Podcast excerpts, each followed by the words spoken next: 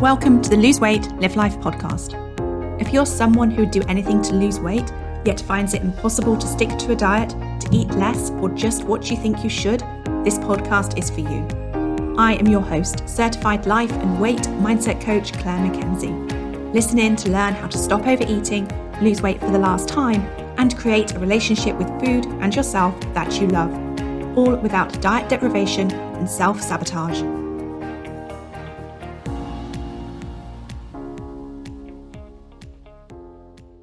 Hi, everyone, and a very warm welcome to podcast episode 107. Today, we're deconstructing emotional eating. Emotional eating is when we eat or drink in a way that has nothing to do with our body's needs for nutrients and energy. Emotional eating is normal and it's a part of being human. Sometimes I hear people, other weight loss experts, suggesting that we shouldn't be emotionally eating. I hear them suggesting it's a problem to be stopped as if it's something we shouldn't do. But I don't think that is the case, and I don't think it is helpful or realistic to think of emotional eating as something we shouldn't be doing. I love eating for emotional reasons. I love eating foods that nourish my body, that feel good in my body, that help me to feel energized and focused and physically well. And I also love foods for the pleasure I get from eating them, the contribution they make to special occasions, and the memories that are created with family and friends. If we weren't emotionally eating at all, we'd all be living off something akin to space food. Not that I even know what space food is. I am just imagining little packs of nutrients and energy in maybe silver foil packets that have nothing that taste horrible, I'm guessing, would be very dry or very bland or something like that. Anyway, I don't think any of us want to spend our lives eating that type of food. It's more that if you weigh more than you want to weigh, if you are wearing a larger clothes size than you want to wear, or if you know you're not as physically or emotionally healthy as you could be and you want to be because of your weight, then maybe you want to look at your emotional eating. Or if you suspect you're not giving your body the nutrition and nourishment it deserves, then you're also going to want to readdress the balance of emotional eating. You're going to want to readdress the balance of eating for nutrition and nourishment versus eating for comfort and pleasure and other emotional reasons. And just to caveat that emotional eating is not just about eating for comfort and pleasure, but I'll talk more about that in a moment. But I want you to hear me when I say that emotional eating is not bad and it's not to be judged. It's something that we do because we, and I, by we, I mean society, the society that we live in today, finds it a relatively effortless way to help ourselves as a human in this world feel better, or, or at least feel momentarily better in our lives. And our primal brain is always driving us to feel better. But before we get started with readdressing that balance, let's look at the different ways that emotional eating shows up in our life. Because emotional eating is so very, very normal. Sometimes we don't even spot that we are emotionally eating because emotional eating cannot be separated from normal eating because it is normal eating. So, before you can do things to help yourself eat the way you want to eat to lose weight for life, you must become more aware of your emotional eating patterns and behaviours and seek to understand them. So, here are some of the ways in which we emotionally eat. We emotionally eat when we choose to eat something purely for the pleasure it gives us. And as I say that, I just want to address something quickly. I'm aware that as I differentiate our eating as eating to do with nourishment and nutrition versus eating we do for emotional reasons, it might also be easy to assume that the foods we eat fall into neatly into one of those two categories. But of course, it's not quite as simple as that. Oftentimes, the foods we turn to to help us to manage our emotions are the less nutrient dense foods. And by that, I mean the foods that don't have a good range of macro and micronutrients within them, but that do perhaps have a higher concentration of refined sugar, salt, and or fat. They may be foods that we consider to be processed or ultra processed, and that may be because our body responds to these types of foods physiologically in a way that often keeps us eating them and gives us a lot of pleasure, a lot of dopamine in our brain. And so we end up, you know, overeating or emotionally eating those foods. And they also tend to be the foods that contribute to us gaining weight or hindering us losing it. But it's not always the case. You can absolutely have an emotional reliance on very nutrient dense foods as well, such as nuts or maybe avocados and other foods that would fall into a nutrient dense category. It's less often than our reliance on the refined and processed foods, but it is still the case. So don't assume because you're eating foods that we can easily label as healthily, you are therefore not emotionally eating. And likewise, don't assume that um, because of the foods you're eating, you're eating them for emotional reasons. And again, I say this not because you're doing anything wrong, it's just so that you have an increased awareness. Okay, so we were looking at the different ways that we eat emotionally, and the first one I just mentioned was choosing to eat something purely for the pleasure it gives us.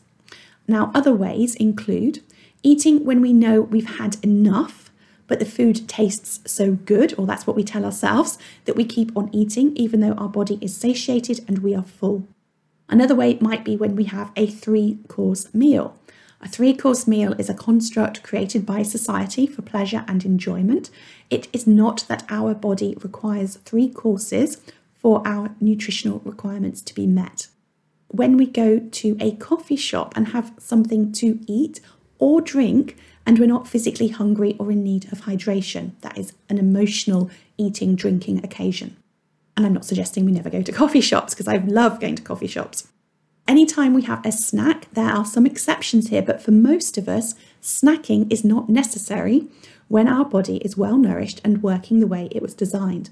And by that, I mean that between meals, your body is designed to snack on your own onboard fat reserves. It does not require you to top up by taking on board more food if you have spare fat on your body. Now, just to say that doesn't always feel that way because your hormones may be out of balance. And of course, there are also medical conditions and situations where it is also more difficult for your body to work the way in which it was designed. If you're curious to hear more about snacking and why it's not necessary, check out this podcast episode number 15, which is just called Snacking.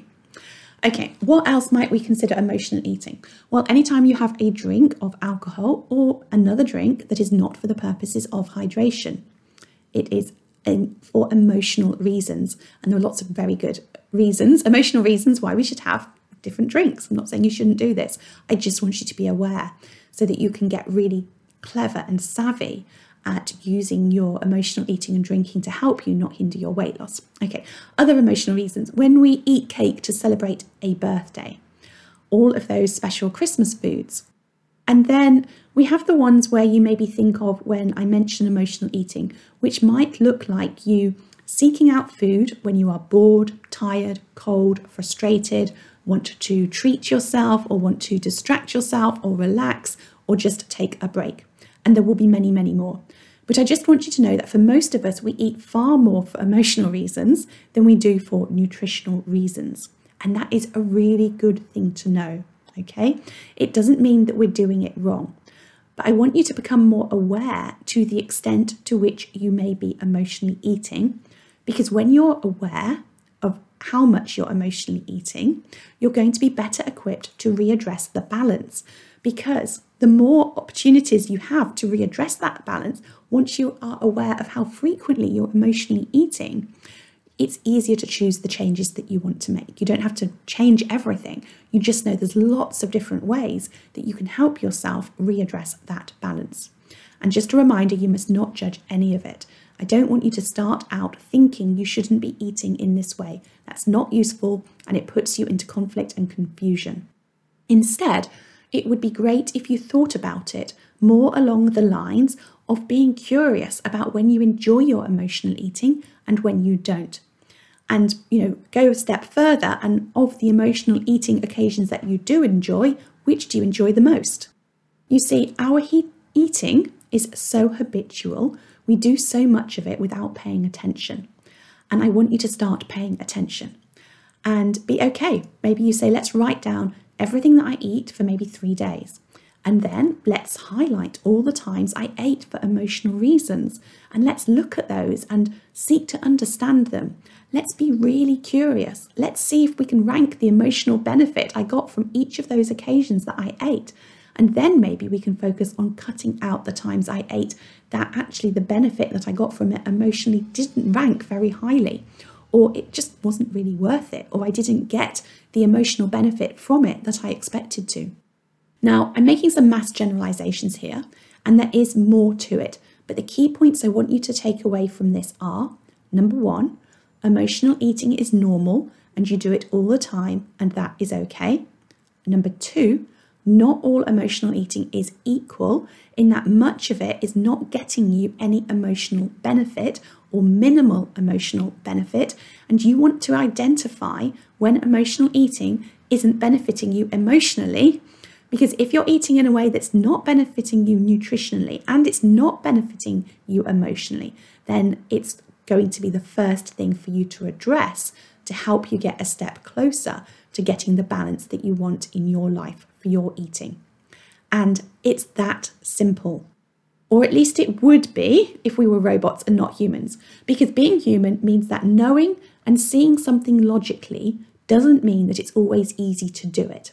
So it is both that simple and sometimes there's a slight nuance to it that it isn't.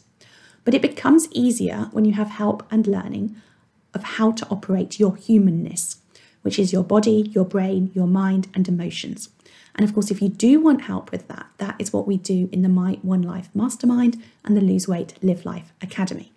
So come and join us there, is what I'm saying. But for the moment, let's help you further here today by deconstructing emotional eating on another level. Let's look at it from the emotional angle instead of the food angle. Okay. And just an aside, and I sort of keep having a wry smile to myself and when I keep mentioning this deconstruct word about emotional eating, I can't get pictures of deconstructed desserts out of my head. I don't know if you've come across them, but a few years ago it seemed to be that deconstructed food dishes were the in thing. You might have a deconstructed strawberry cheesecake, for example, where you would have a pile of biscuit crumbs or a scoop of cheesecake creamy bit and then a few strawberries on the side. So, yeah, I'll have to see if I can find a picture to accompany this podcast episode. Anyhow, just thought I'd share that's what keeps popping into my mind here as I'm talking about emotional eating and deconstructing it. Back to looking at deconstructing emotional eating from the emotional angle instead of the food angle. Because once we're aware of how we're using food in an emotional way, we cannot just stop. We can try using willpower, but it will only work for a limited amount of time, which is why most of the time people lose weight through restrictive dieting, they end up regaining that weight. We want to learn tools and strategies to help us replace food as our emotional management go to tool. The truth is that we use food to create, suppress, extend, and elevate our emotions, and in other ways too. Actually, before, before we dive into that, let's just quickly check on do we know what an emotion is? So, let me clarify what is an emotion? An emotion is a one word description of a vibration in our body. From happy or sad to determined or apathetic to confident or uncertain to fearful or courageous, there are obviously lots and lots of emotions. And in fact, I did do a quick Google search and there is a reference to there being 34,000 emotions. Now, I can't quite wrap my head around that. I was quite skeptical, so I did try and find out where that number came from. And the reference is an American Scientist article from 2001, but it was locked, so I couldn't see the full article. So I'll have to have another dig around and see if I can find that because I'm intrigued and want to know more about it. But whether we have 34,000 emotions, I know we have a lot of them. So, emotions, for the most part, are caused by our mind, by our thinking. It's not always the case, but for the purposes of creating strategies to help with emotional eating, it's useful to focus on how we as humans create our emotions through how we think in response to different triggers and circumstances and situations. Okay, so there may be circumstances where emotion is almost like stored in the body, it comes from previous traumatic experiences, but for the most part, it's useful to think about how we are creating our emotions with our thinking. And because we are human and we have the unique ability to observe our own thinking, we can have conscious thought about that, which means we can upgrade and change our thinking. Again, we cover all of this inside of the My One Life Mastermind. But anyway, let's look at how we create We use food to create, suppress, extend, and elevate our emotions. We use food to create emotions such as comfort and joy and a whole host of other emotions. So, this is creating them, maybe such as pleasure or indulgence or feelings of connection. So, what does this look like? This might look like the pleasure you get from eating your favourite chocolate or that first sip of a glass of wine or gin and tonic. It might look like the comfort you get from having a roast dinner or a bowl of soup or a casserole or what I would call an old fashioned pudding. It might look like the connection you feel when you share a sharing platter with your partner or have Friday night drinks with friends. We use food to create these emotions, usually unknowingly. We're not really aware of what we're doing, we're not used to examining ourselves in this way. It's all happening without our conscious thinking of what we're doing. But the crazy thing is that the food doesn't actually create these feelings. It's the thoughts that we associate with eating these foods that create the feel good feelings. And that's so important for you to know because it means that you can create those feelings without the foods you habitually use to help you when you understand what's going on and have strategies to help you do that. This is how you change your relationship with food without feeling deprived. You change your thinking and you don't just take away the food and deny yourself that pleasure. You both learn to think about the foods that you think give you pleasure, but only give you momentary pleasure and maybe long term pain, or we're talking emotional pain or emotional discomfort. You learn to think about those differently. You retrain the way you think about them so that you don't get the pleasure from foods that actually hinder you being the weight and the health that you want to be. And you can retrain your brain to get the same pleasure from different foods that don't hinder you or don't hinder you as much. And you also have the option of putting other strategies in place, and these might be non food strategies, to create that pleasure in other ways. You see, we've learned so much bias when it comes to food we eat for emotional reasons to give us pleasure. We only see the pleasure in the moment and we overemphasize that and totally forget and underemphasize the knock on effect, the net negative effect of that pleasure. We don't see the flip side of it. We only see the pleasure we get in the moment, not the pain and suffering it causes us later on. But both of those are our truth. And at the same time, you don't always need to take away the food. Remember, we're just looking to get the balance right for you. It's not wrong to use food to create pleasure. You're just going to want to be more mindful about how you go about it so that you can get the balance right for you. You want maximum pleasure without creating an unwanted impact on your waistline.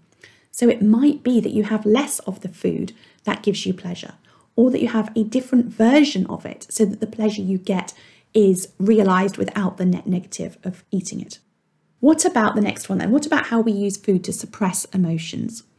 We use food to suppress emotions that we don't want to feel, such as boredom, general discomfort, maybe stress or anxiety, uh, frustration is another one, and of course, there are many, many more.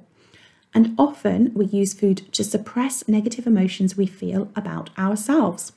When we are annoyed and irritated with ourselves, we often eat against ourselves, which will, of course, make us feel worse. And then we find ourselves in this vicious cycle where we sometimes feel stuck eating, feeling bad because we ate, eating more because we don't want to feel that negative emotion of that we associate with feeling bad because we ate. And we eat to suppress our emotions because most of us were not taught how to allow and embrace our emotions, especially our negative emotions. We somehow grew up in a world where society believed it was wrong to feel and express negative emotions. We were told to cheer up. We were told to not cry. We were told to put on a brave face. Have a stiff upper lip. Sounds very old fashioned, doesn't it? We grew up believing we had to suppress, to stuff our emotions away, and food is a really effective way to help us do that. When we eat, we distract ourselves from feeling those emotions, and our brain releases more neurochemicals to dampen down or mask, if you like, or override the emotions we don't want to feel. All right, the next one I want to look at with you is extending our emotions. So, the first two I think are the most obvious ones. These are a little more subtle, but I do see them coming up over and over again. So, they there are there as well. So, extending our emotions. I thought it was just me, who used to want to go out to eat to celebrate when I was having a good day, when I was feeling a really positive emotion. Say, when I had just watched a brilliant junior theatre performance that my daughter was in, or when my son's school rugby team won an important competition. But I noticed the habit in my clients too, and I think it's probably normal. Although I also think that it's one that I learned from my parents, I think that we want to have celebratory meals or have foods in a celebratory way because it enables us to hold on to those positive emotions, those feelings, whether it's pride or joy or elation. Going out and eating almost enables us to hold on to those positive emotions a little longer. It's like we don't want to get back to the normality of life that is going home to do all the normal things, such as making dinner, tidying, doing the jobs, dealing with admin, doing work, etc., etc., etc. We want to bathe and revel in those highlights of life that we wished we had more often, and food helps us to do that. Our habitual interpretation of what we associate food with helps us to do that. But again, it's not about the food, it's about how we think about the experience that we associate with the food. And then the last one was elevating our emotions. So this one again is so normal, we just don't know that we do it. This is us rewarding ourselves with food because our emotional state is not where we would like it to be. It's not that we're necessarily experiencing negative emotion that we want to obviously, you know, not feel. It's more subtle than that. It's not that we're chasing joy or pleasure. What it is, is that we're looking to just feel a little bit of pleasure or a little more relaxed or a little less uncomfortable. And this might be, this elevating our emotions might be something that we do with food multiple times a day. Okay. This is me when I've got through the morning of whatever the morning looks like. It used to be different. It used to be like, you know, when the, the children were younger, getting them ready for school, that sort of mad dash and that hecticness. And then on the way to work, I would stop off and get my coffee. Okay, it was that coffee gave me a little break from life. It was a little bit of pleasure. It was a little bit of something that felt like it was for me. And so it was me, that was me elevating my emotion a little bit. And it's really normal. There's nothing wrong with doing this. But again, it's useful to understand where it's happening and see whether it is helping us or hindering us with being the weight that we want to be. And sometimes it absolutely helps us. It's not always hindering us, okay? Because we want to be really savvy and looking at how we use food and drink to help us in our life get everything that we want from it. Okay. But when you are elevating your emotions in this way, it's so subtle, you're probably not even aware that you're doing it. And one more, actually, now that I think about it, is taking a break from ourselves or our lives. So this is sort of related. It's just where we maybe eat to get a break or a moment's peace. This could be where we eat in a moment of transition between work and getting on with the evening chores, or where we finish one piece of work before we start the next. So we've got all of this emotional eating going on. And it's crazy, isn't it, when we look at it, how we're just so unaware of it because it is just so normal. Most of it is taking place below our level of consciousness. It's so normal for us. It's normal for our society and our culture and the world in which we live today. So, what do we do about all of this? How do we readdress the balance? Well, we have a multifaceted approach. Once we're aware, we can choose different strategies to help ourselves.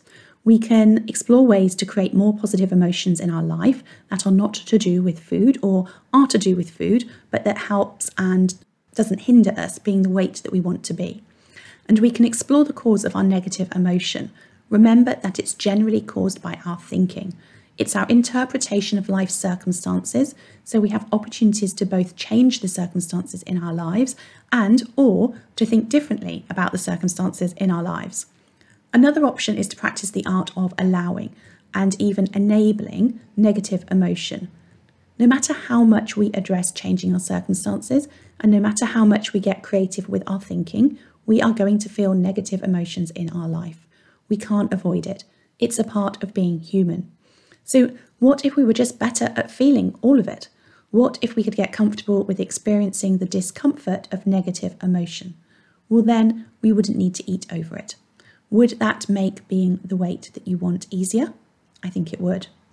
Remember, suppressing emotions with food doesn't make them go away, it just pushes them down.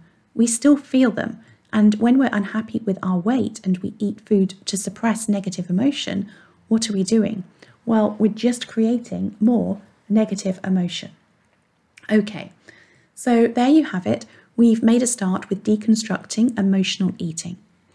Remember that just being aware of what's going on for you and observing yourself with curiosity and kindness is going to be a great first step in helping yourself find it easier to eat in a way that is you finding the balance between eating for fuel and nourishment and eating for emotional reasons that are right for you. And if you would love to go step by step through all of this to create the relationship with food that you want so you can lose weight, but importantly, be emotionally and physically healthier for life, then consider joining us in the My One Life Mastermind. If you're listening to this podcast episode when it's released, please do get in touch right away. Email support at weightwhispering.com because we are just about to embark on six months, six life changing months, where the women who take part will have the opportunity to learn all of the tools to help them get the balance of eating right for them so that they can lose their weight for the last time and confidently know exactly how to manage their weight for life. You can find out more at www.thebestyou.coach forward slash mastermind. Have an amazing week and take care. If you enjoyed listening to this podcast and are ready to live a more intentional life, lose weight as a part of that journey, and create a relationship with food and yourself that you love, then I would be honoured to have you join the Lose Weight Live Life Academy membership and coach with me.